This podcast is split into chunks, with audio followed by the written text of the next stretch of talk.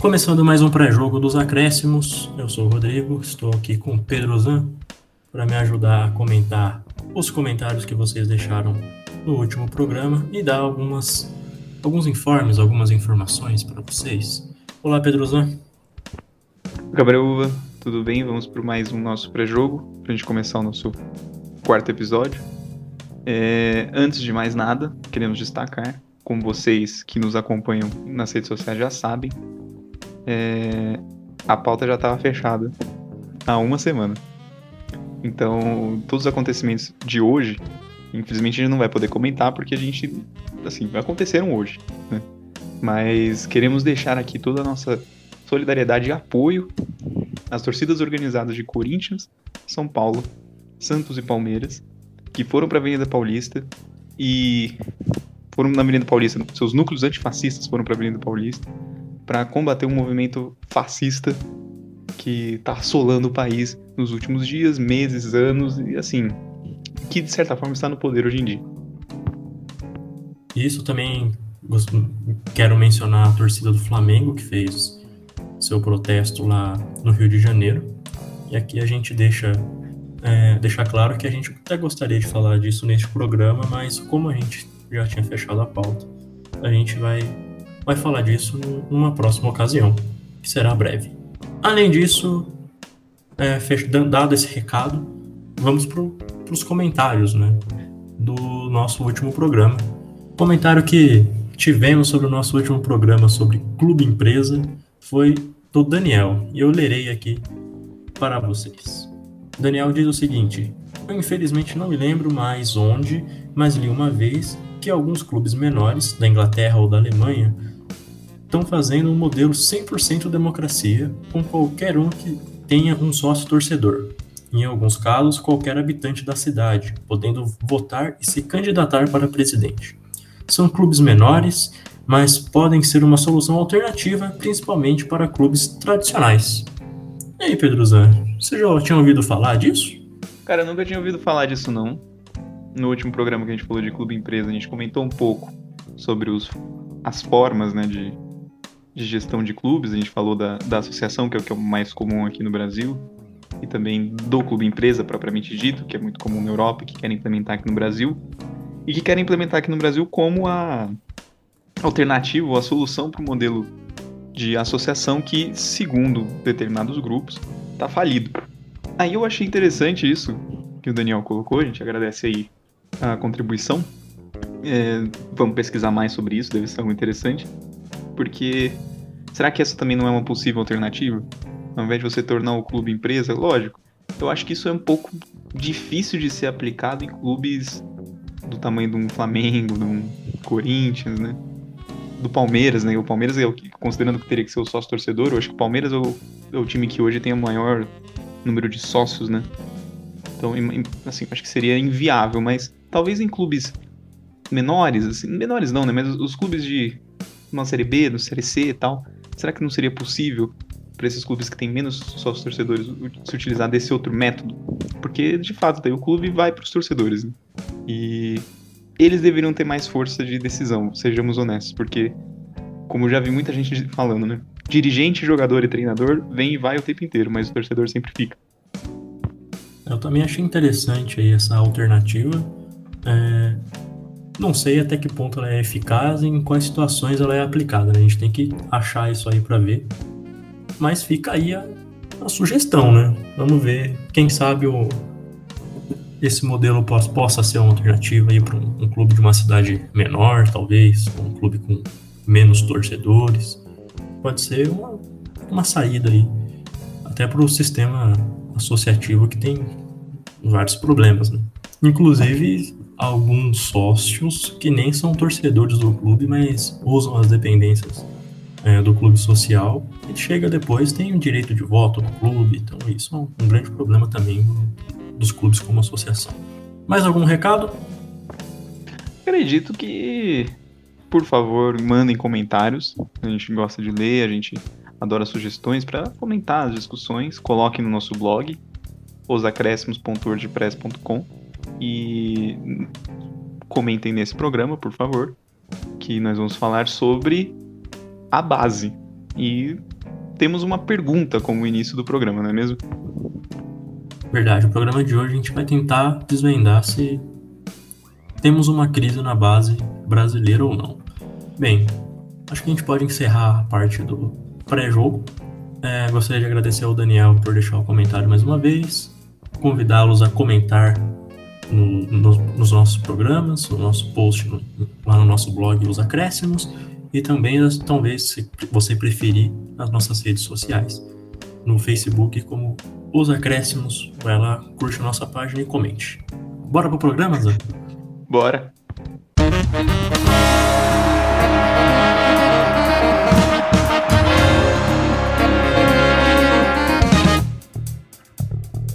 Começando mais um episódio de Os Acréscimos, o podcast que vai além do tempo regulamentar.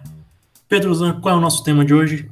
Hoje a gente vai falar de categoria de base no Brasil e a gente tem uma pergunta que vai guiar o nosso, nosso, nosso programa hoje, que é: tem uma crise na base brasileira? Pois bem, Pedro. O, o que motivou esse, o, esse tema do nosso programa de hoje é até o nosso desconhecimento da, das categorias de base no Brasil. Porque a gente Normalmente a gente não acompanha os campeonatos, campeonatos são, eu acho que nem transmitidos, normalmente eles são, talvez por alguma TV fechada, mas não tem tanta audiência. E a gente meio que só fica sabendo de quando acaba o campeonato. Ou quando algum time vence a Copa do Brasil, por exemplo, ou o Campeonato Brasileiro de Sub-20, ou a Libertadores, aí a gente fica sabendo que essas competições estão acontecendo ali e depois, quando pipoca algum jogador ali, que alguém puxa o time profissional. Mas enfim, talvez. E a gente parou para pensar é, em como que é a base brasileira, qual é o calendário da base brasileira, como que a gente está, como está organizada a base brasileira. Talvez a competição que a gente melhor conheça, a mais tradicional também, seja a Copinha, a Copa São Paulo de Futebol Júnior, porque ela é, ela é disputada sempre em janeiro, que é um momento que não tem futebol né, profissional no Brasil, um mês de férias. Então é uma competição que sempre tem transmissão de jogos, a final sempre é transmitida é, pela Globo, né, que é a maior emissora de, tele, de televisão. Então facilita a vida aí para a gente acompanhar um pouco do, do que os times estão fazendo na base. E a Copinha ela é uma competição muito tradicional porque ela já existe há muito tempo. Ela foi criada em 1969, ainda com outro nome, chamava Taça São Paulo de Juvenis. E naquela época ela tinha um limite de 18 anos de idade. Esse limite aí, ele mudou depois de 1981 para 20 anos, passou a ser um campeonato sub-20 e diversos jogadores importantes jogaram a Copinha. Né? Casagrande jogou a Copinha, o Falcão jogou a Copinha. Então, muitos jogadores que é, fizeram sucesso no futebol brasileiro jogaram a Copinha. Mais recentemente a gente teve o Kaká, que jogou, foi o, o, último a vencer a bola de ouro, inclusive. Pelo último brasileiro a vencer a bola de ouro. Jogou a Copinha. E, então é uma competição muito tradicional e é a competição que a gente tem mais acesso. Porém, a Copa São Paulo de Futebol Júnior por mais que ela seja a competição mais tradicional, ela sequer aparece na, no calendário da CBF, justamente porque ela não é uma competição da CBF, ela é uma competição da Federação Paulista de Futebol. É... Mas o Brasil ele tem melhorado, tentado criar um calendário para a base, não é, Pedro? É, como, o Cabruva já antecipou, as competições nacionais da CBF são bem recentes, né? Se a Copinha é, acontece desde 69, o primeiro brasileiro sub-20 foi acontecer em 2006. E não era nem brasileiro sub-20. Era um torneio organizado pela Federação Gaúcha de Futebol, com a chancelada CBF. A partir de 2015, a CBF passou a organizar propriamente o Campeonato Brasileiro Sub-20. Ou seja, o torneio, de fato, da CBF existe há cinco anos. A gente vê algo parecido com o Campeonato Sub-17, que ele é até mais recente a primeira edição do campeonato aconteceu ano passado. Foram 20 times escolhidos pelo ranking nacional de clubes e o Flamengo foi o primeiro campeão. Antes dessa primeira edição, a Federação Gaúcha também tinha organizado uma competição sub-17, que só teve uma edição em 2012. falando ainda de Campeonato Brasileiro de Base, tem um outro torneio que é muito interessante, que a gente ainda vai abordar um pouquinho mais é, mais pra frente no programa, que é o Campeonato Brasileiro de Aspirantes, que é a única competição sub-23 que a gente tem no calendário brasileiro. A gente ainda vai comentar sobre isso, porque, querendo ou não, é numa idade muito complicada para o jogador, porque ele, ele não pode mais disputar a competição sub-20, ele tem, mas talvez ele não tenha condição ainda de brigar por uma posição no time principal. E essa competição se mostra importante para dar ritmo de jogo para esses jogadores e permitir que eles amadureçam. O, a competição acontece desde 2017 e é uma competição que, geral, que une aqueles clubes que, que ficaram conhecidos como time B de, dos clubes brasileiros. É, um exemplo interessante disso, o Santos tinha um time teve, tem um time B, né? Mas que ficou por um hiato, se não me engano, em 2018. O, clube, o, chegou, o clube acabou anunciando uma, o fechamento do, do, time, do time B. Mas alguns jogadores importantes saíram de lá, quer dizer, importantes, mas que foram muito utilizados no time principal. O principal nome com certeza é o Diego Pituca, e você tem um outro nome que é o Gregory, que disputou um campeonato brasileiro de aspirantes, que hoje é titular do Bahia e um dos principais jogadores da equipe tricolor. Mais alguma outra competição nacional, Cabral? Tem sim outra competição, mais competição nacional atualmente no calendário da CBF. Só que antes de eu passar, eu quero só fazer um, uma, algumas observações, porque o senhor falou aí do campeonato brasileiro, né? é, sub-20 principalmente, eu queria dizer que o, o campeonato, o primeiro campeonato brasileiro que foi organizado pela, pela Federação Gaúcha ainda, o, os artilheiros foram Alexandre Pato e o Wendel Lira. O Wendel Lira que depois ganharia o prêmio Puskas em cima do Messi. Jogou o primeiro, primeira, primeiro, é, primeiro campeonato brasileiro sub-20 e foi o destaque do Goiás, sendo um dos artilheiros do campeonato. É, enfim, era só, só queria deixar fazer esse comentário porque Pato e Wendel Lira tiveram carreiras um pouco diferentes, apesar de terem feito a mesma quantidade de gols em 2006 no Campeonato Brasileiro Sub-20. Mas só um deles ganhou Puskas. Destacar isso aí. Exatamente. Os dois tiveram carreiras diferentes, que a do Wendell Lira com certeza é uma carreira muito melhor. Mas com, prosseguindo aqui no, no programa, o, além da, do Campeonato Brasileiro e do Campeonato de Aspirantes, que você mencionou, Pedro, é, nós também temos a Copa do Brasil. A Copa do Brasil, a gente tem a Copa do Brasil, um outro torneio nacional, e também com os níveis sub-17 e sub-20. E a Copa do Brasil sub-17, ela, assim como o Campeonato Brasileiro sub-20, que a gente viu que tinha tem dois momentos, né?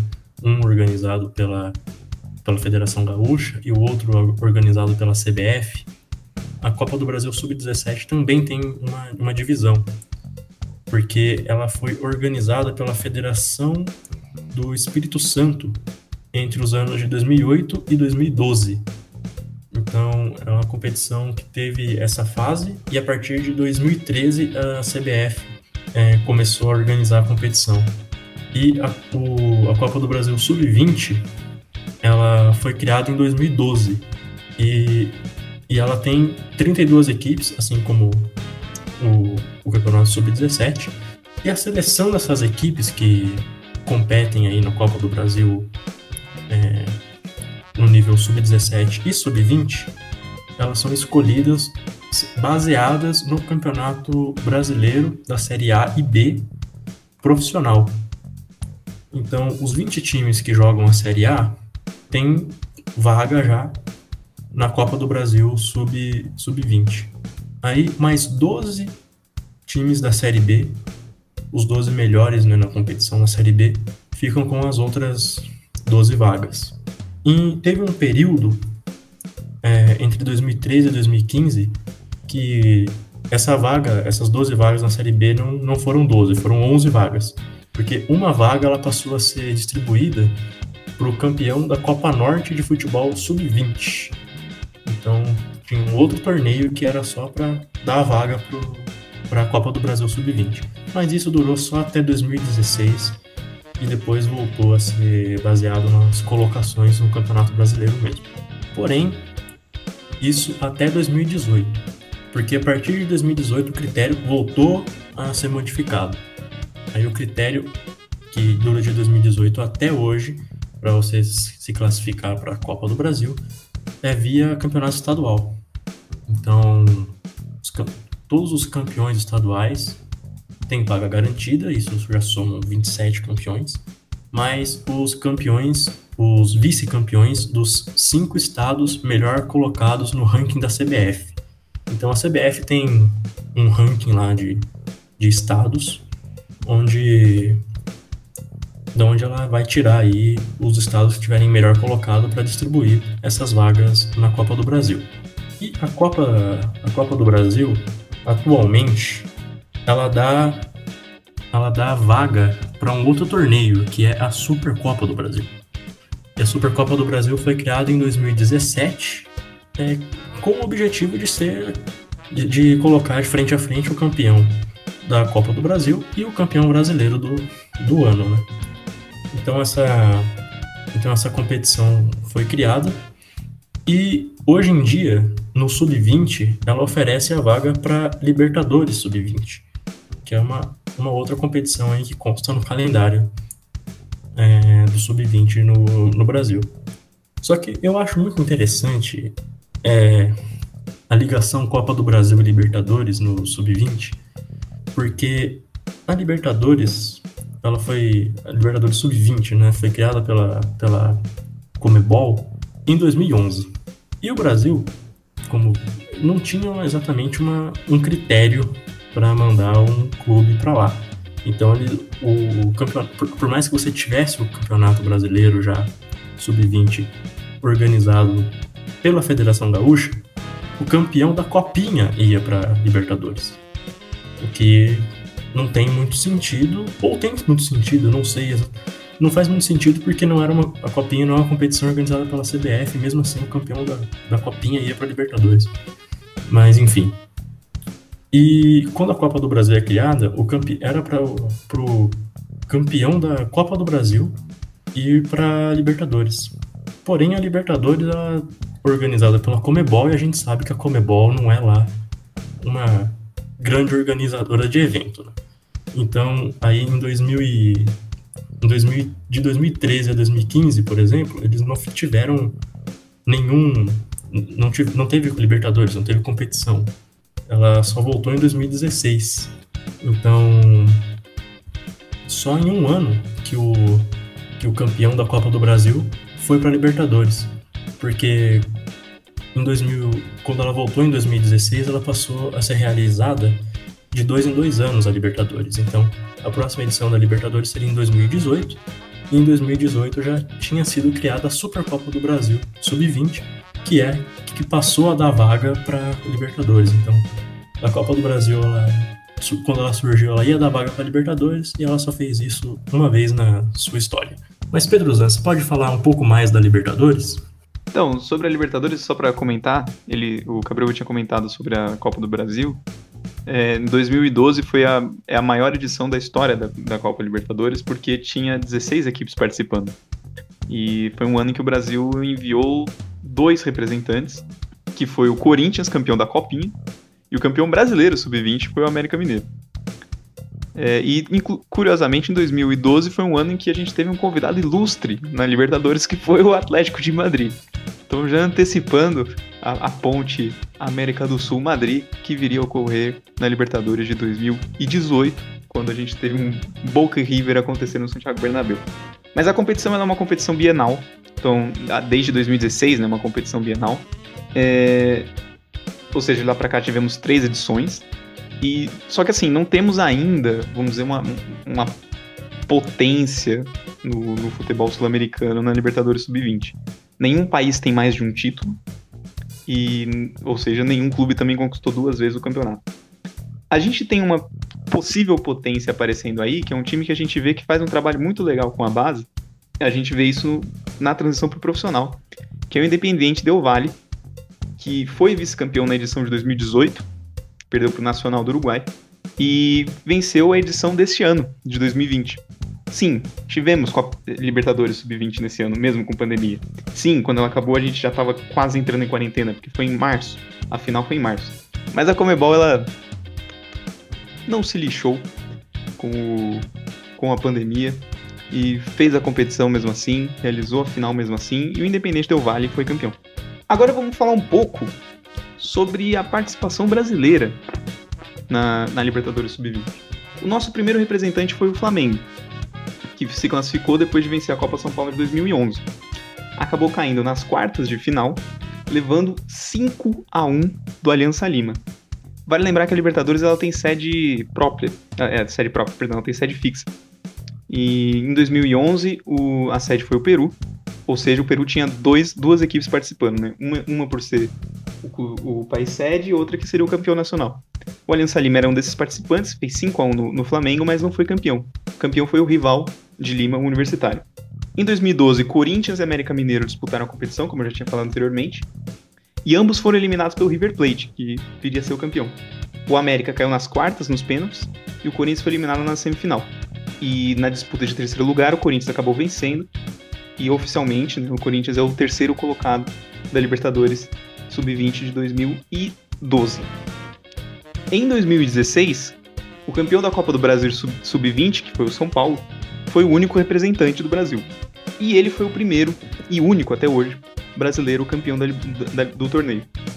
Em, 2000, em 2018, por ser atual campeão, ele voltou à competição e chegou às semifinais quando foi eliminado pelo Nacional, que viria a ser o campeão. O outro participante foi o Cruzeiro, o primeiro campeão da Supercopa do Brasil Sub-20. Só que o Cruzeiro fez uma campanha vexatória.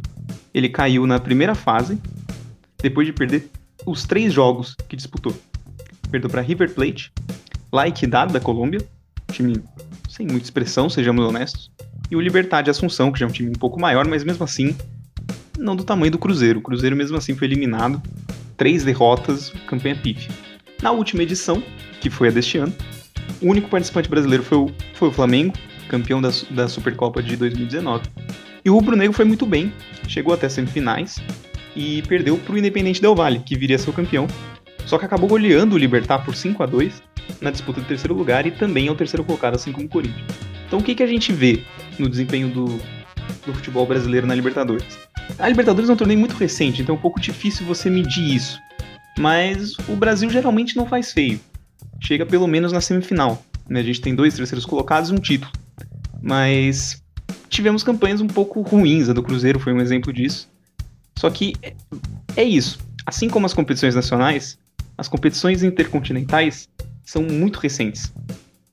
Quer dizer, intercontinentais não, perdão. As competições continentais são muito recentes. E se a gente está querendo responder se há uma crise, eu acho que a gente não consegue por esse caminho ainda, né? Talvez seja melhor a gente falar sobre seleção, não é? Falar de seleção, eu acho que é um bom caminho aí pra gente entender se há ou não uma crise né, na seleção, porque são porque essas competições é, de seleção, é, tanto sub-17 quanto sub-20, elas são competições bem mais antigas, né? É, porque a gente está falando de Olimpíada também, que é uma das principais competições. É, é sub-23, né? Não é sub-20, mas também é uma competição de base. Então, ali a Olimpíada junto com é, os mundiais sub-20, sub-17 e também o sul-americano sub-20, sub-17 são competições é, importantes e que o Brasil tem uma tradição grande, né? É, tanto no continente quanto mundialmente, o Brasil costuma ir bem nesse, nessas competições. O Brasil disputou 18 das 22 edições do Mundial Sub-20, ficando pelo menos com o terceiro lugar em 12 então, é um, um retrospecto muito bom. E são cinco títulos do Brasil nessa, no, no Mundial Sub-20. O último deles foi em 2011. E aí a gente já começa a ligar talvez o sinal de alerta, né? Que 2011 já faz um tempinho. É, o, enquanto vencedor, o Brasil ele só está atrás da Argentina, por exemplo, que tem seis seis títulos, mas também que tá numa draga aí já faz um tempo, não vence desde 2000, 2007. No Mundial Sub-17, o Brasil ele só não participou de uma das 17 edições da competição. E ele chega na final, é, ele chega pelo menos nas, semi, nas semifinais em 10, em 10 ocasiões dessas 17 edições. É, e contabiliza quatro títulos da competição. O último deles foi recente, foi em 2019. Só que o Brasil ainda não é o maior vencedor do Mundial Sub-17. Sub a Nigéria é a maior campeã com cinco títulos. Nas Olimpíadas, que é uma outra competição importante, o, a gente tem uma certa, um certo trauma né, do Brasil em Olimpíada, porque a gente sabe que o Brasil só conquistou o, a medalha de ouro uma única vez, que foi em 2016, e foi em situações, uma situação favorável, vamos dizer assim, porque era um, porque jogava em casa e tinha um time bem mais forte do que os outros, do que as outras seleções. Não sei se o Pedro concorda, mas o Brasil levou um time com grandes referências técnicas, né? O Neymar, por exemplo, que já era um jogador consagrado, jogou a Olimpíada de 2016. É, o Brasil nem fez tantos jogos bons, inclusive começou muito mal, depois deu uma melhorada. Afinal, sofreu para bater a Alemanha. Mas enfim, o Brasil ali tem, tem uma certa tradição também nas Olimpíadas, apesar de ter conquistado apenas uma vez a medalha de ouro, porque o Brasil sempre disputa as Olimpíadas. Né? São três edições. É, o Brasil já disputou três edições da, das Olimpíadas e disputará a 14 em Tóquio, se a Olimpíada for realizada, né? Que a gente não dá para cravar. É para ser realizada ano que vem, já que esse ano não, não vai rolar por causa da pandemia. É, o Brasil contabiliza seis medalhas, sendo três de prata, duas de bronze e uma de ouro que a gente já, já falou aqui. E no, e no Campeonato Sul-Americano, Pedro, como que é o desempenho do Brasil? Nos Sul-Americanos, em tanto Sub-17 quanto Sub-20, é interessante perceber que o Brasil é muito dominante, muito dominante na América do Sul. Para você ter uma noção, no Sub-20, o Brasil tem 11 títulos, 3 a mais que o Uruguai, que é o segundo colocado no, na lista. E no Sul-Americano Sub-17 é um domínio inacreditável, assim. são 12 títulos. A distância para a segunda colocada, que é a Argentina, é de 9. Só que, nos últimos anos, o Brasil ele tem passado por algumas dificuldades nessas competições. Lembrando, são as competições que, for, que oferecem vaga para o Mundial e até pouco tempo atrás ofereciam vaga para as Olimpíadas. Agora, a Comebol voltou com o pré-olímpico, né? A gente teve no comecinho desse ano o pré-olímpico, o Brasil passou raspando, mas conseguiu passar para se classificar para as Olimpíadas. Mas até pouco tempo atrás o Sul-Americano Sub-20 dava vaga para as Olimpíadas. No Sul-Americano Sub-20, o o Brasil ele vem de quatro edições bem abaixo da média, sendo que três custaram a vaga no mundial da categoria, que é algo que algo extremamente raro. A melhor campanha dessas quatro foi em 2015. O Brasil ficou em quarto lugar e daí pegou a última vaga para classificação para o mundial e conseguiu no mundial fazer uma boa campanha, chegou até a final, mas acabou perdendo para a Sérvia. É, em 2013, o Brasil caiu na primeira fase do, do mundial e deixou de disputar o é, do Mundial não, perdão, da, do Sul-Americano, e deixou de disputar o Mundial Sub-20 pela primeira vez em 34 anos. Entre 1979, a última vez que o Brasil deixou de participar no, do Mundial, e 2013, o Brasil se mostrou a maior potência da categoria na América do Sul. Foram 10 títulos, dois vice-campeonatos, e a pior campanha foi em 99, quando o país ficou em terceiro lugar. Ou seja, num período de 34 anos, Brasil, a pior campanha do Brasil no Sul-Americano foi um terceiro lugar. Se em 2013 a gente ficou sem vaga no Mundial, o mesmo se repetiu em 2017 e em 2019. Duas vezes em que o Brasil ficou em quinto lugar e não conseguiu a classificação. No Sul-Americano Sub-17, a situação era outra. Em 25 anos, só dois títulos escaparam. Só que em 2019, o Brasil ficou na primeira fase pela primeira vez na história, depois de perder por 3 a 0 para a Argentina, e só conseguiu a classificação para o Mundial do ano passado porque a Federação Peru Peruana desistiu de organizar e o Brasil virou a sede. E olha que loucura, o Brasil não ia ser a sede, o Brasil não conseguiu a classificação do Sul-Americano, mas foi para o Mundial e venceu o México na final e foi campeão pela quarta vez. Coisas do futebol. Mas vale ressaltar que o grupo da seleção no Sul-Americano Sub-17 no ano passado era bem complicado. A gente está falando de um grupo que tinha Argentina, Uruguai e Paraguai. Claro, É um grupo difícil, mas considerando o domínio do Brasil nos últimos anos na, na categoria, a eliminação precoce continua sendo uma surpresa.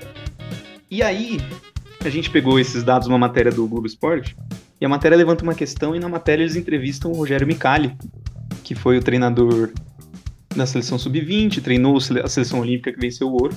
E a pergunta é: será que paramos no tempo quando a gente está falando de base?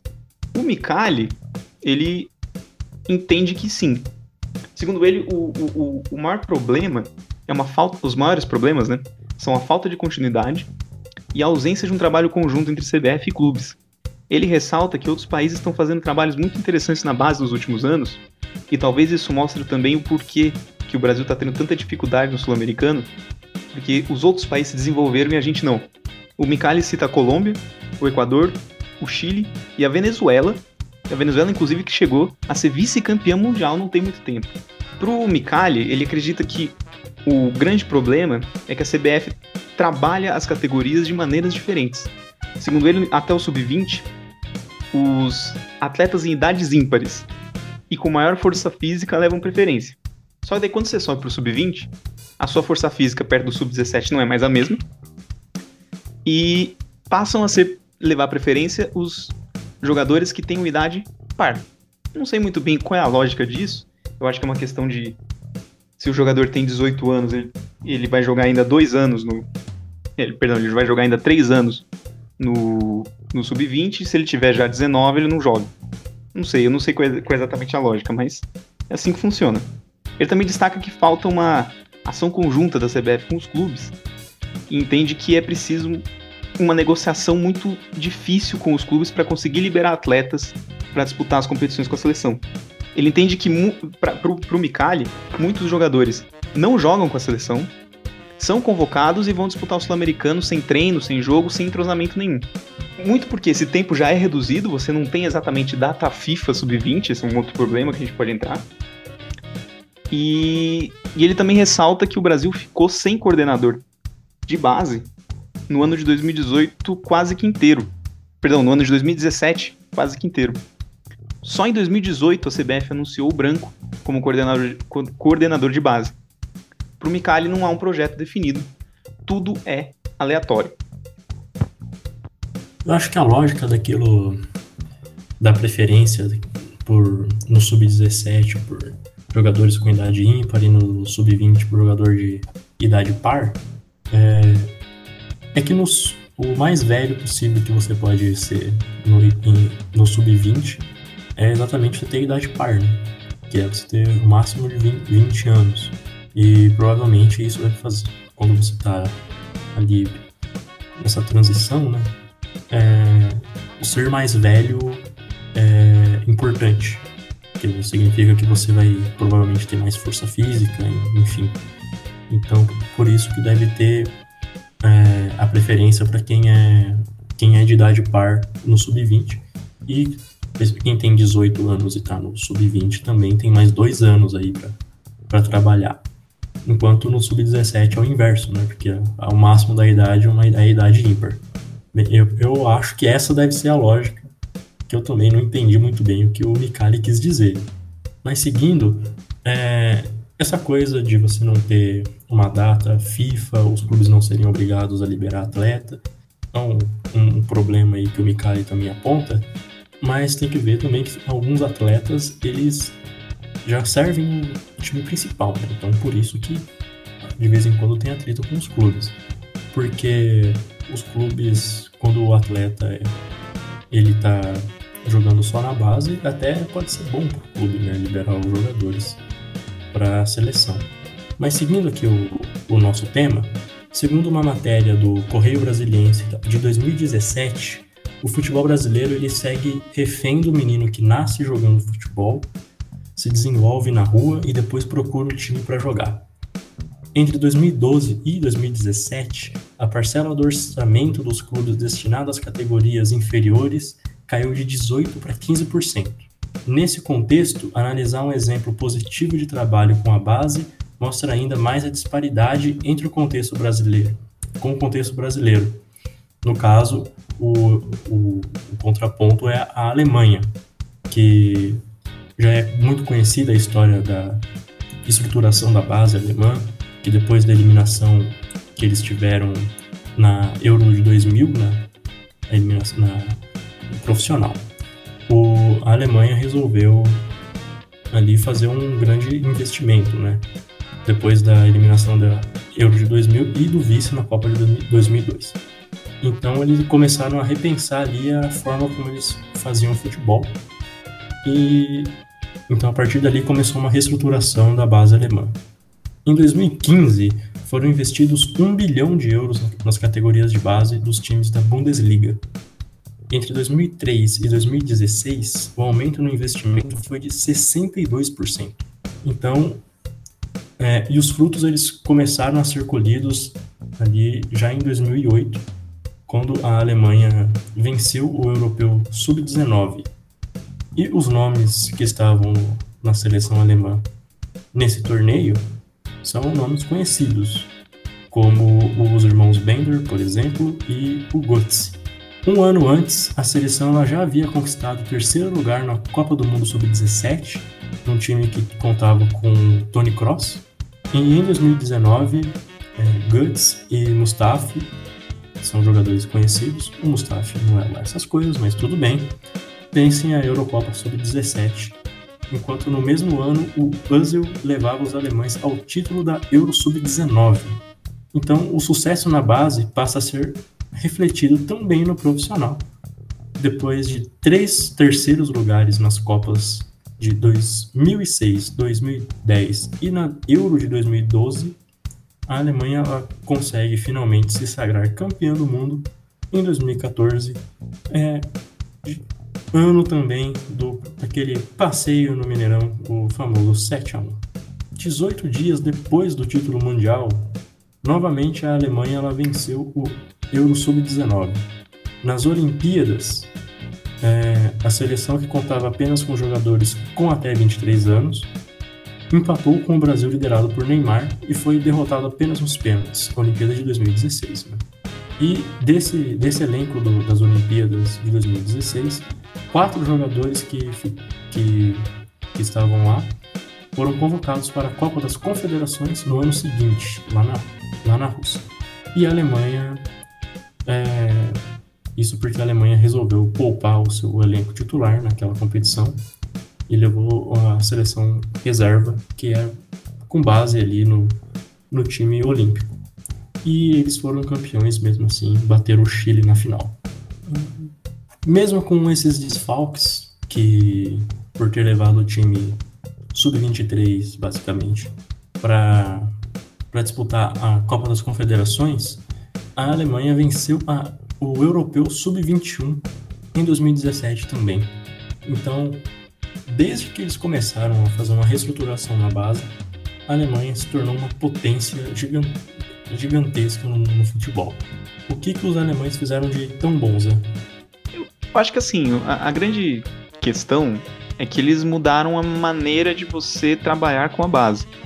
Então você eles aumentaram o número de, de não, não, é exatamente escolinha, né? Mas vou usar o termo que fica mais mais familiar pra gente aqui no Brasil, mas eles aumentam as escolinhas oficiais, eles aumentam o processo de, é, de seleção de jogadores. Também aumenta o investimento na base para você ter mais, para que os clubes alemães tenham condição de manter times de base. E, assim, no fundo, eles, eles passarem a tratar o futebol da maneira que ele precisa ser tratado no, atualmente, que é um negócio muito sério. E eu acho que quando a gente está pensando, se perguntando se é uma crise no futebol brasileiro, isso que você falou é muito interessante logo no começo, que é uma questão da. que é o que a, a matéria do Correio Brasiliense fala. A gente ainda acredita que vai aparecer um novo Pelé a qualquer momento no Brasil, né?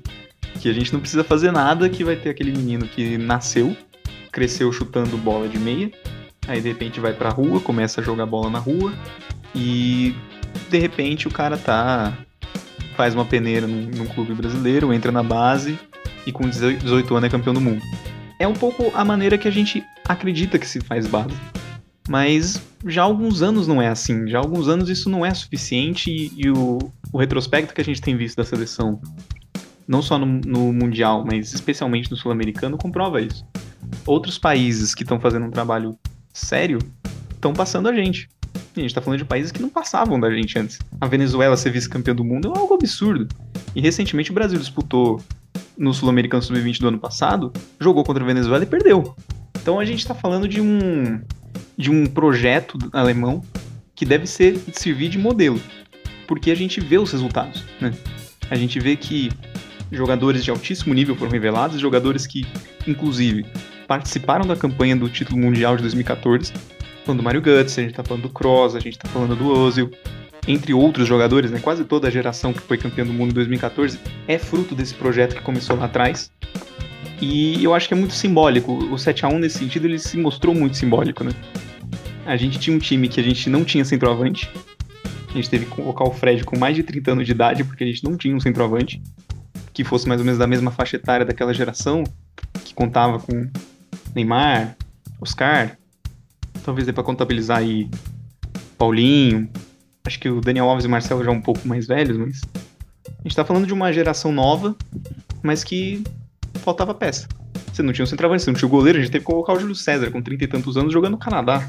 E enquanto isso a Alemanha tinha uma seleção muito forte, com nomes todos quase da mesma geração, e eles mostraram que o, o trabalho bem feito dá para fazer e ele dá resultado. Aí isso também chama um pouco a atenção para o fato de que hoje é algo muito recente, todas as competições. Há uma tentativa de um desenvolvimento da base no futebol brasileiro. Com essa criação das competições é, nacionais, a criação do, da Libertadores também serve como incentivo e tal. Mas assim, a gente tá no. Se vamos pensar no, em aspectos históricos, vamos dizer assim, a gente tá no que a Alemanha tava em 2004, mais ou menos, né? Tem algum. Tem chão, tem bastante chão ainda. Então, eu pensando assim, com tudo isso que a gente, que a gente colocou aqui nesse primeiro tempo, acho que dá para falar de uma crise de base. Dá para falar que a gente ainda não entendeu, ou tá começando a entender agora, que não dá mais para confiar em raio. Que é um. Fala que raio porque é um discursinho que tem muito no Santos, né? Porque o Santos adora aquela história de que raio não cai duas vezes no mesmo lugar, né? E aí fala que já caiu um monte. Caiu o Pelé, aí depois caiu o Juari, aí caiu o, o Giovani, aí Robinho, Neymar, agora o Rodrigo é o novo raio. Então, assim, o Santos tá sendo nessa expectativa de aparecer um raio, né? E o Brasil também tá sendo nessa expectativa de aparecer o raio que vai levar a gente pro título mundial. Hoje em dia isso não ganha mais.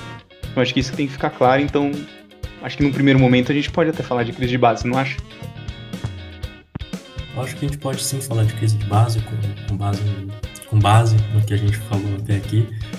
É, o que não significa que não apareçam talentos, mas significa que a gente tem trabalhado mal alguns talentos é, e esses jogadores têm tido dificuldade algumas vezes para se firmar, por exemplo, no time, no time principal, coisa que a gente já vai discutir mais no nosso segundo tempo.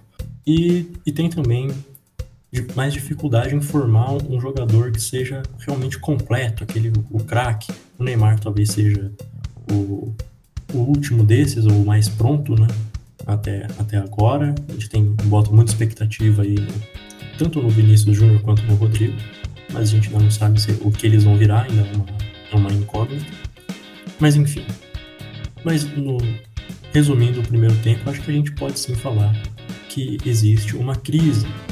E um dos aspectos que a gente pode levantar para isso também, não que seja determinante, mas é que o Brasil já está há um bom tempo sem ganhar um, um jogador brasileiro vencer o prêmio de melhor do mundo ou da bola de ouro.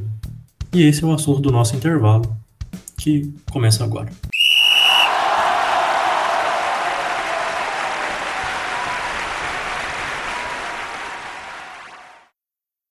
Como estamos falando hoje sobre base, achamos que seria interessante falar da maior ou das maiores premiações individuais que um atleta do futebol pode receber.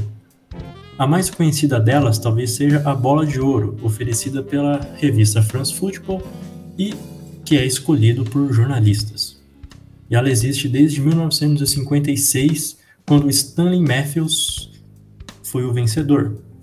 o prêmio era oferecido apenas para jogadores europeus até 1994, é, apesar do, do Di Stefano né, ter vencido em duas ocasiões, mas ele venceu quando já era naturalizado espanhol, então não conta.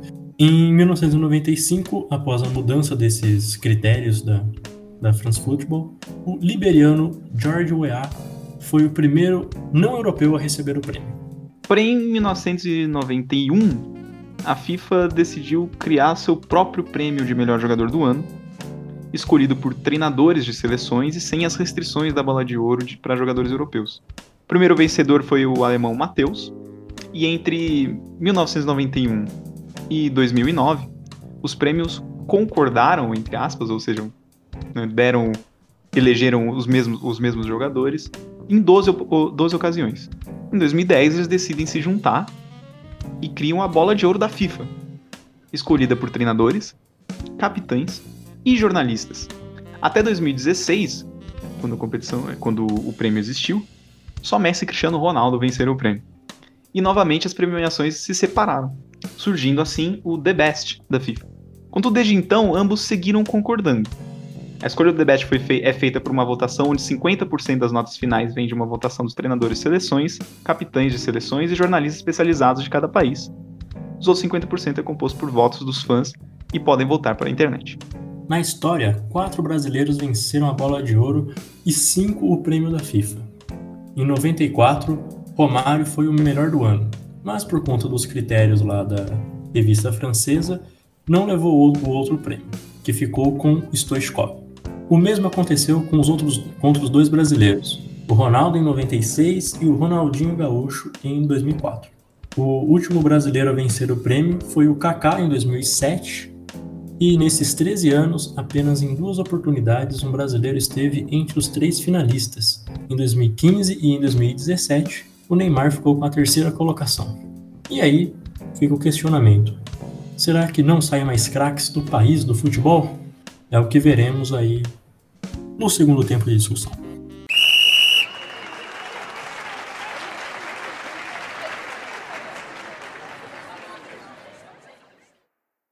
Nesse segundo tempo de discussão, é, vamos falar sobre o aproveitamento do, dos jogadores no, nos times profissionais, tanto dos clubes quanto na seleção.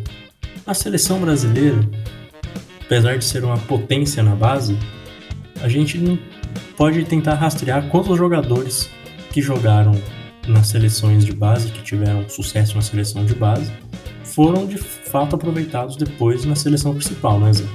É, o, a gente pegou uma matéria no Globo Esporte que levantou o, quais dos campeões mundiais sub-17, sem contar 2019, a matéria é de 2019, é, disputaram alguma competição com a seleção ou jogaram no novamente com a seleção principal e até disputaram uma Copa do Mundo. Dos 56 jogadores que foram campeões mundiais sub-17, só dois disputaram uma Copa do Mundo com o time principal. E só um conseguiu conquistar ambas, o que é um feito, inclusive, inédito no mundo. De todos os jogadores que já venceram o Mundial Sub-17, nenhum outro, no mundo inteiro, não só no Brasil, conseguiu o título no, na principal. E esse jogador foi o Ronaldinho Gaúcho. O outro que chegou a disputar uma Copa do Mundo com a seleção principal depois de vencer o título do Mundial Sub-17 foi o Adriano. Ainda desses 56, apenas 8 chegaram a vestir a, a camisa amarela no profissional. Além dos dois já citados, a gente pode citar o, o Fábio e o Giovanni, o Fábio goleiro, né? E o Giovanni que também era do Cruzeiro. Quer dizer, o Fábio não era do Cruzeiro, né? Mas o, na época. Mas o Giovanni era um atacante que era do Cruzeiro, que foram campeões em 97 junto com o Ronaldinho. Diego Cavalieri e Eduardo Costa, campeões em 99, junto com o, o Adriano. E Arouca e Ederson, Ederson o meia do, do Flamengo, que teve a carreira encurtada por causa de uma entrada de um, de um lateral aí, é, que foram campeões em 2003. Só esses jogadores disputaram, chegaram a disputar pelo menos um jogo com a seleção brasileira principal. E a gente citou nomes aí que não foram nomes que tiveram carreiras longas na seleção, né, que eram sempre convocados e tal, foram convocados esporadicamente. Ainda segundo o levantamento do Globo Esporte, dos 56 campeões mundiais, só apenas 30 chegaram a conquistar pelo menos um título relevante na carreira. E alguns nomes saíram de lá conhecidos, mas que nunca conseguiram jogar num, num patamar que a gente pudesse argumentar que poderiam ter disputado uma com a seleção alguma coisa com a seleção brasileira, etc. Tem outros nomes como Jorginho Paulista, Diogo Rincon, Matusalém, Rubinho, o irmão do Zé Elias, Marquinhos, o que brigou com o Tevez quando estava no Corinthians, Léo Lima, Souza Caveirão, Andrezinho, Abuda, o Jonathan, lateral direito que está hoje no Atlético Paranaense, e o Marcelo Lomba. São todos jogadores que foram campeões mundiais sub-17, mas que alguns com um pouco mais de sorte do que outros, mas que não, não vamos dizer que a gente não, não tiveram a carreira que talvez fosse esperada para eles, considerando o desempenho quando eles tinham 17 anos de idade. Agora, no sub-20, a gente vê jogadores sendo um pouco mais aproveitados. Se a gente for pegar o elenco que foi campeão pela última vez do torneio com a seleção, em 2011, quatro chegaram a disputar uma Copa do Mundo com a seleção principal depois. Danilo, lateral, que disputou a Copa de 2018. Casemiro, ele mesmo, um baita nome. O Oscar, que foi o grande herói daquela, da, daquela edição. Na final contra Portugal, o Brasil venceu por 3 a 2 na prorrogação, os três gols foram do Oscar. E o quarto é o Felipe Coutinho, que também é um nome bem importante, que disputou também a Copa de 2018 com a seleção. Cada equipe ainda contou com outros nomes que chegaram a jogar pela seleção brasileira, como Alexandro, Fernando, o Alan e o Dudu, o Dudu do Palmeiras. Ainda tinha outros nomes conhecidos que não tiveram o mesmo sucesso. Eu gostaria de destacar o trio de ataque William José, Henrique Almeida, que foi o artilheiro e o craque daquela edição. E, lógico, o craque Negueba. Só que também vale considerar que não só de campanhas boas a gente colhe fruto, né? A, a geração que fracassou no Sul-Americano Sub-20 2013, por exemplo, constituiu a base que venceu o ouro inédito das Olimpíadas em 2016. Já o time de 2015, que conseguiu a classificação na Bacia das Almas para o Mundial Sub-20 e acabou sendo vice-campeão, deixou como legado jogadores como o Gabigol e o Malcolm, do, que era do Corinthians, que jogou no Barcelona recentemente, hoje está na Rússia. E o time de 2017, que também nos classificou para o Mundial, deixou de herança três jogadores que hoje em dia são convocados constantemente pelo Tite: o Lucas Paquetá, o Richardson e o David Neres. Mas agora, e os clubes, Gabriel? Os clubes se aproveitam mais dos jogadores do que a seleção? Para responder essa pergunta, a gente pode usar até o exemplo do último nome que você citou, que é o David Neres, né? Que surgiu bem no São Paulo, ainda muito novo, 18 anos, parece, e fez alguns poucos jogos com o time quando o time estava na situação bem, bem mais ou menos, estava melhorando, inclusive, e foi vendido. Foi vendido e quase não atuou pela equipe do, do São Paulo, simplesmente foi, foi vendido para o Ajax, São Paulo endividado, como sempre, inclusive, nos últimos anos. E então a, o término de formação do David Neres, que já era um jogador muito promissor, acontece fora do país não no, no São Paulo, que, é o, que foi o clube que é, preparou, teoricamente preparou o jogador para brilhar no gramado do Morumbi. Mas falando de números mais concretos, é, segundo um estudo da Pluriconsultoria, que foi publicado no começo desse ano, eles fizeram um estudo entre os anos de 2015 e 2019 e analisaram 22 clubes onde jogadores da base atuaram em média 19,4% dos minutos jogados por suas respectivas equipes. O clube que mais se utilizou foi o Santos, com uma porcentagem de 39,6% dos minutos disputados por jogadores da base.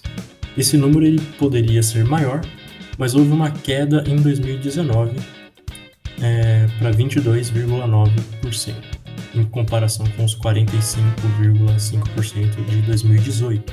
Inclusive, é, em 2019 foi o ano que pro, provavelmente o, Santos investiu mais na equipe, contratando jogadores. Você pode falar melhor que eu, Zé.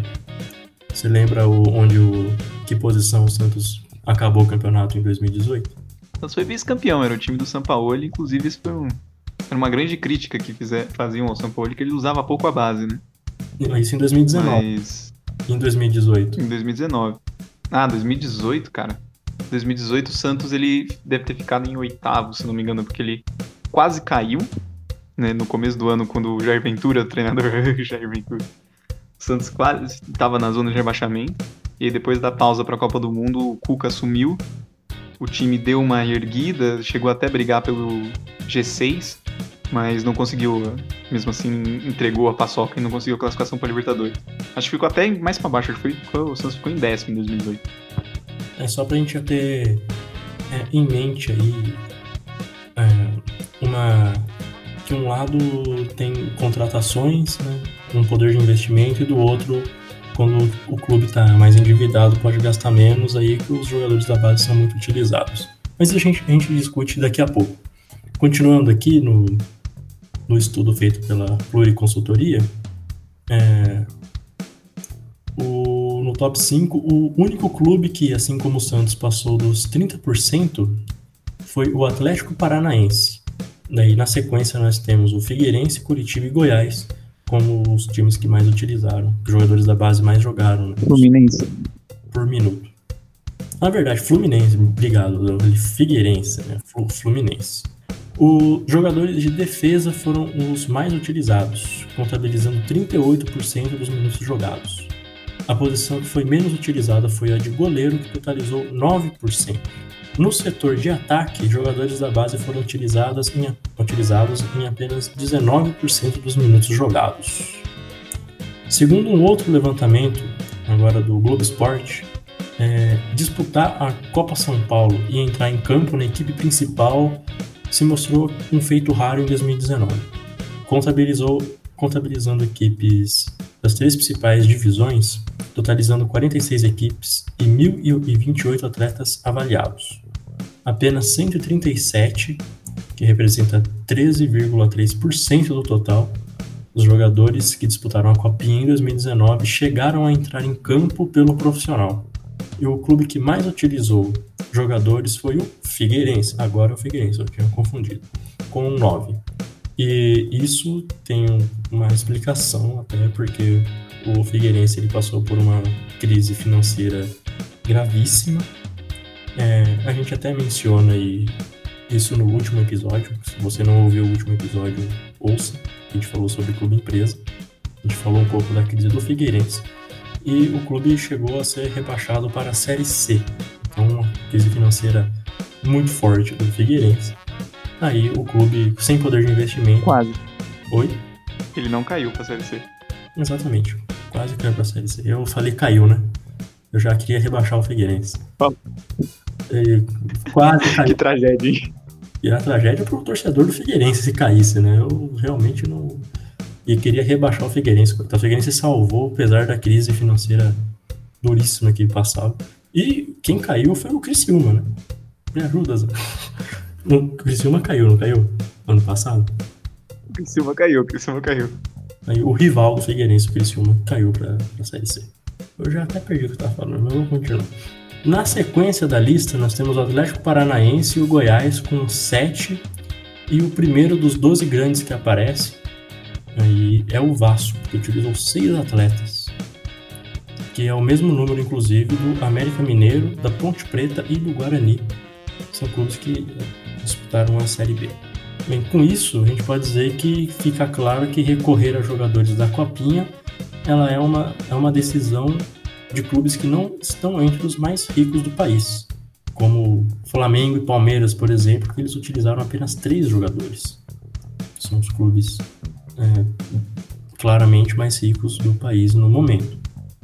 Agora, desses 137, é, apenas 50, 137 foram utilizados né, nos clubes, apenas 53 fizeram pelo menos 5 partidas no profissional.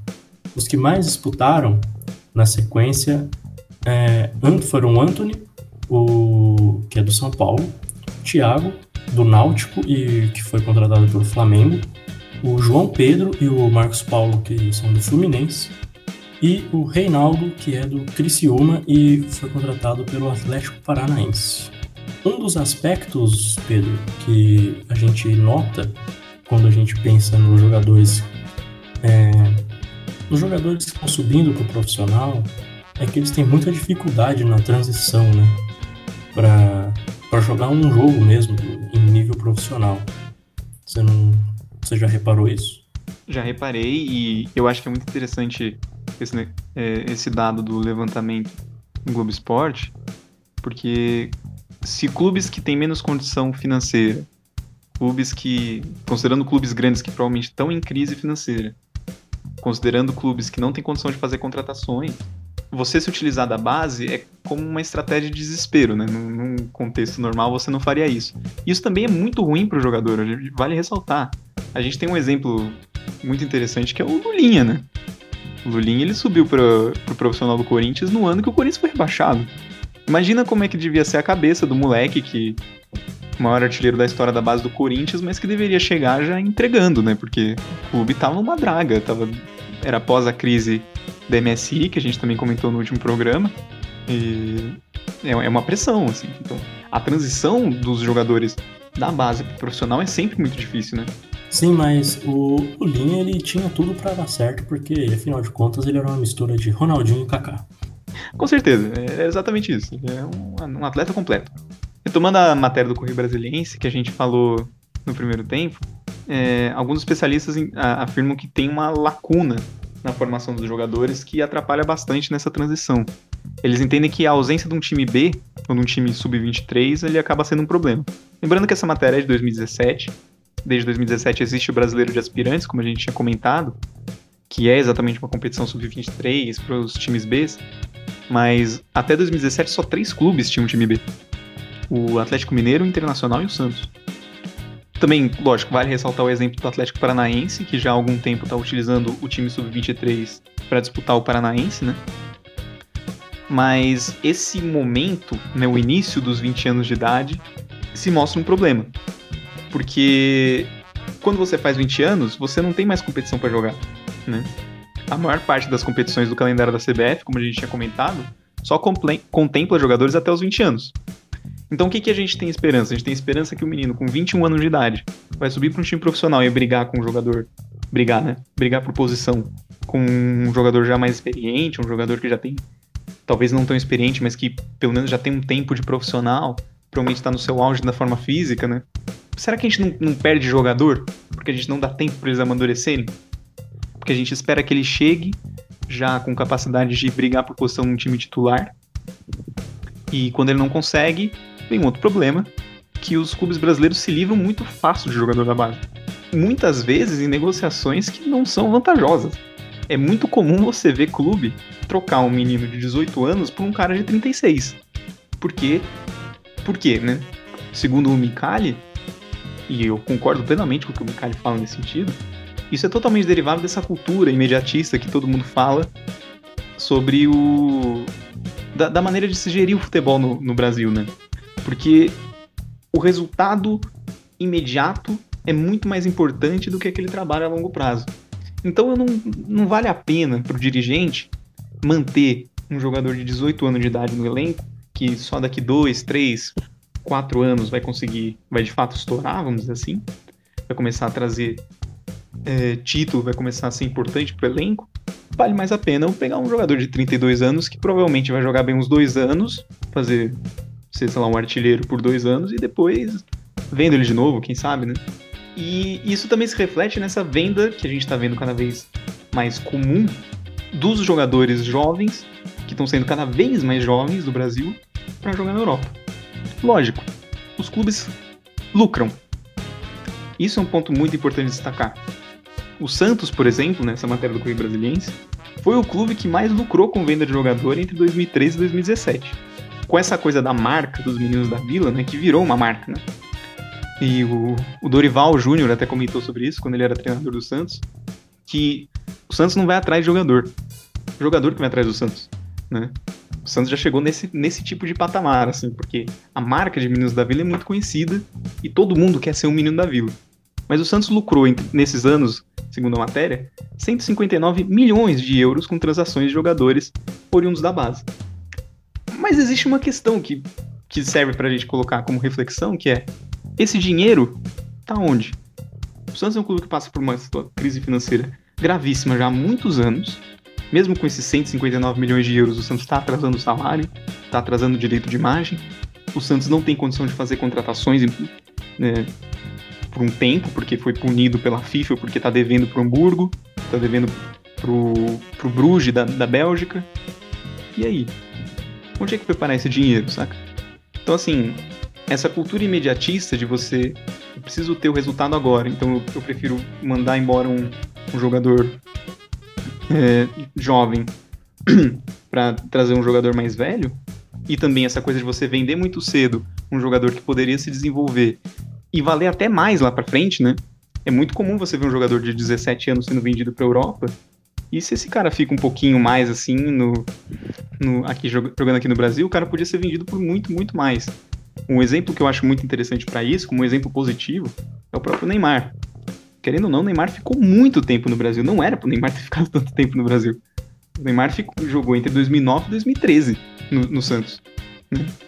Pra média dos, do, de idade dos jogadores que são que saem pro futebol brasileiro, saem pro futebol europeu, perdão, essa coisa de 21 para 22 anos é uma idade avançada até. O Neymar saiu e foi uma contratação muito cara, apesar de que o Santos não recebeu boa parte desse dinheiro que ficou com o pai dele. Mas tudo bem, isso a gente, a gente, a gente releva. No fim, o clube perde um jogador que poderia ser muito útil no time principal e o próprio jogador também pode ser prejudicado. Quantos jogadores a gente não viu que foram para a Europa muito cedo e não vingaram? Felipe Coutinho, por exemplo, logo de cara, saiu muito cedo do Vasco, não deu muito certo no Inter de Milão. Logo já estava já tava jogando, foi mandado para o Espanhol da Espanha. Quando ele chega no Liverpool, que ele de fato consegue ter um sucesso e se torna um jogador muito importante. O Dudu, que está hoje no Palmeiras, que é o principal jogador do Palmeiras já há alguns anos, foi melhor do. Foi eleito bola de ouro da placar, né? Foi em 2018, né? Quando o Palmeiras foi campeão brasileiro. Quando ele sai do, do Cruzeiro, que ele era da base do Cruzeiro e vai para a Ucrânia, não vinga, volta, mas é um jogador importante. Outro exemplo também pode ser o Alexandre Pato também, que saiu como uma grande promessa do Internacional, foi muito cedo para o Milan, chegou a ter alguns lampejos, mas nunca foi o jogador que se esperava que ele fosse. Da mesma maneira que o jogador pode ter uma dificuldade nesse amadurecimento é, aqui no Brasil, isso pode ser muito pior no amadurecimento do jogador lá na Europa direto. Então, quantos jogadores será que a gente não perdeu? Quantos talentos a gente não, já não perdeu por causa da maneira que a gente trata os jogadores aqui no Brasil? Você tem toda a razão, Pedro. E há uma, uma grande, uma certa impaciência né, com, com os atletas que, que às vezes acaba queimando o jogador. Né? Ainda mais dependendo do momento do clube também, isso tem que ser levado em conta. É, mas normalmente vale a pena esperar. É, Para dar um exemplo mais recente, né, o, o exemplo do Anthony no São Paulo. O Anthony que agora nem vai jogar mais pelo São Paulo, né, foi vendido já para o Ajax, mas ele, ele subiu ainda. Não lembro se ele fez a primeira partida dele ainda com o Aguirre em 18, 2018, ou seja, o Aguirre já tinha caído, mas enfim, ele começou a jogar pelo São Paulo no profissional naquele fim de temporada, que o time nem, nem já não estava jogando bem, enfim. Mas as partidas do, do Antony naquele final de temporada é, são horríveis, são muito ruins, assim. Você vê um jogador que não estava pronto para jogar no profissional.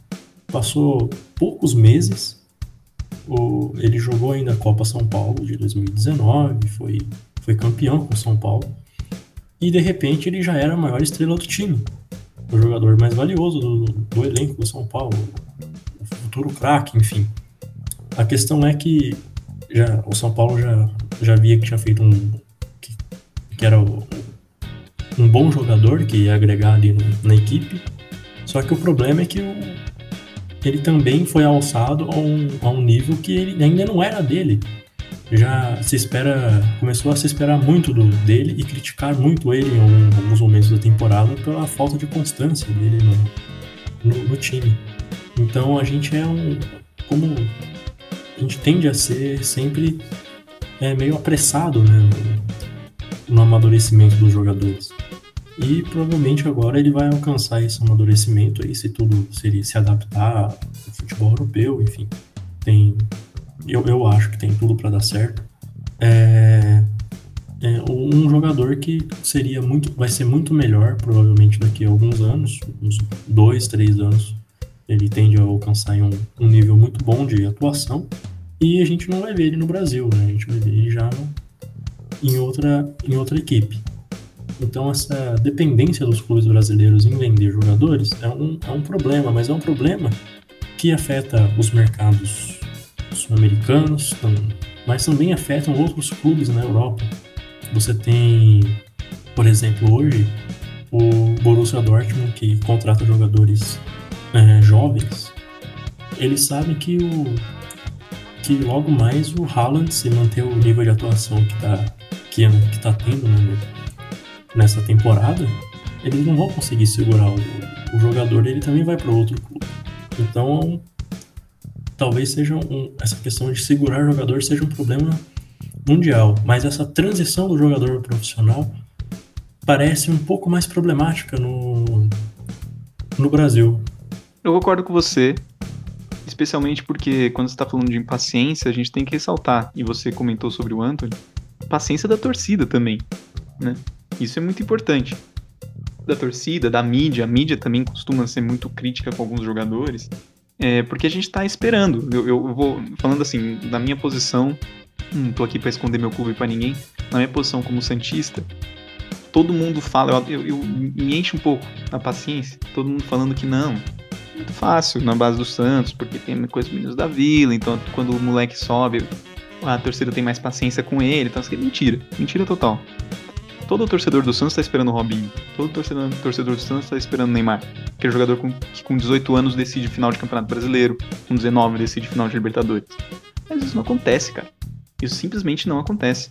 O Gabigol quase foi queimado pela torcida do Santos porque ele não era esse cara.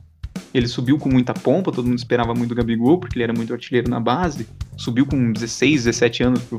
Não, eu acho que ele subiu com 16 anos pro profissional.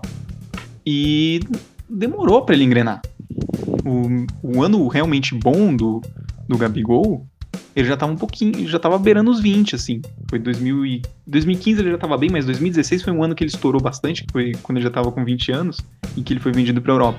Mas não do nível do Neymar, não do nível do Robinho, né?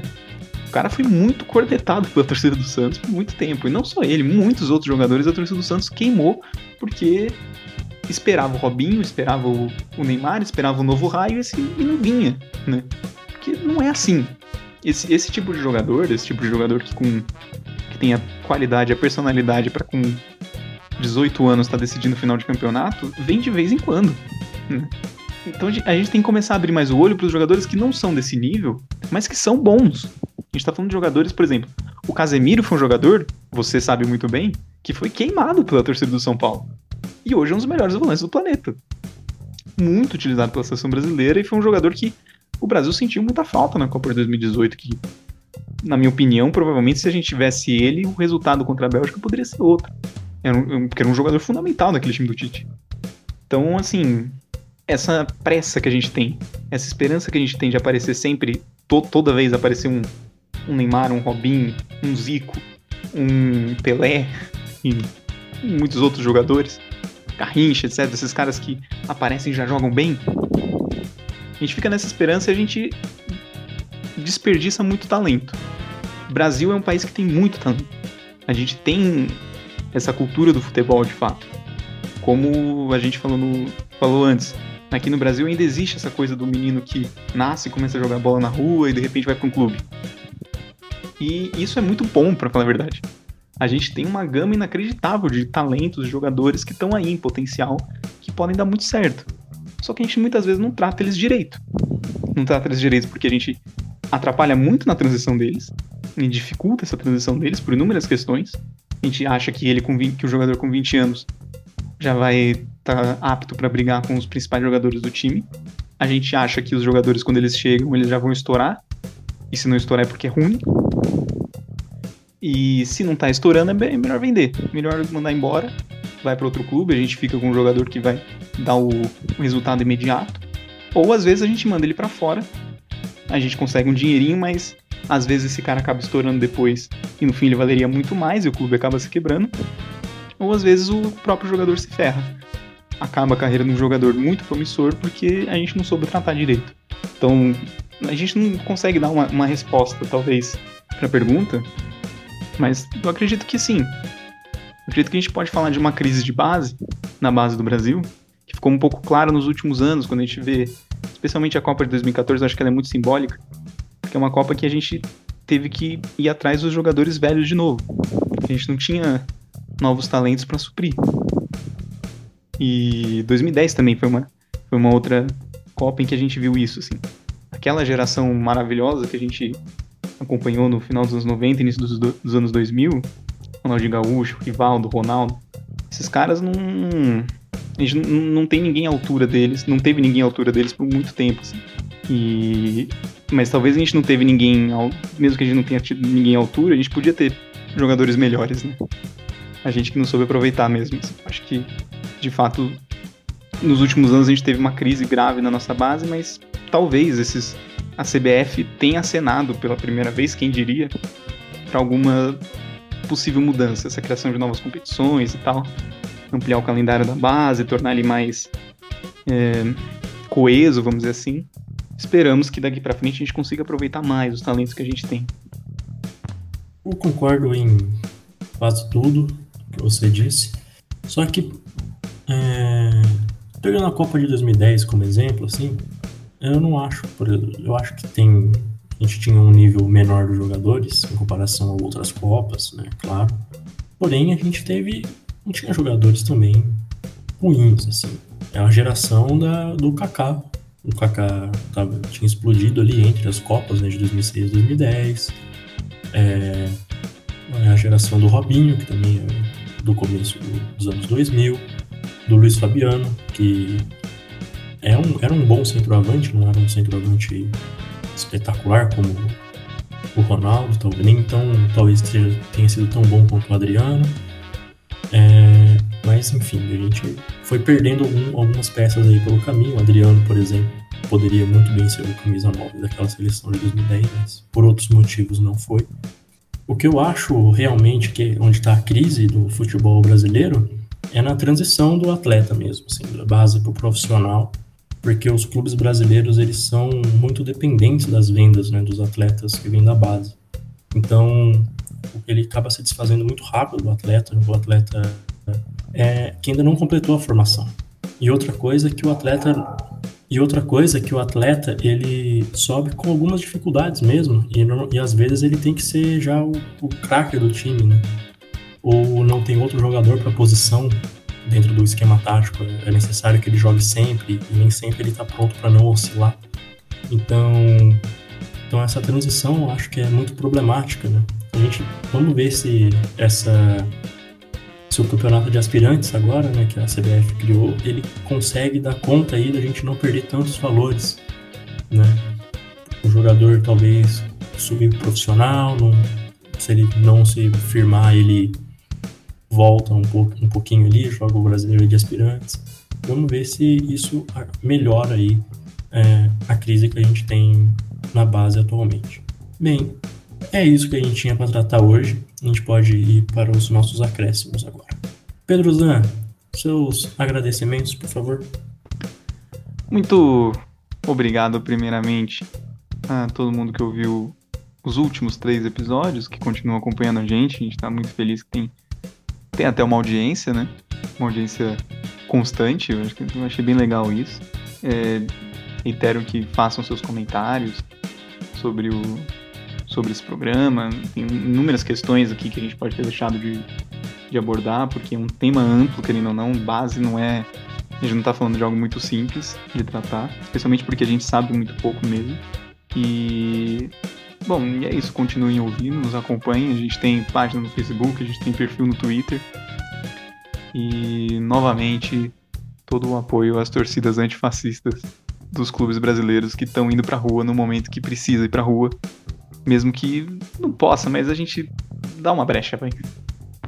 Esse pano nós iremos passar para as torcidas antifascistas que estão na rua. Eu gostaria de agradecer todo mundo que tem nos ouvido nos últimos programas. É, mais uma vez, salientar o convite para que vocês façam comentários é, no nosso, nosso post. E se você achar melhor, também pode comentar no Facebook. É, nos sigam no Twitter, enfim. É isso. Obrigado e tchau.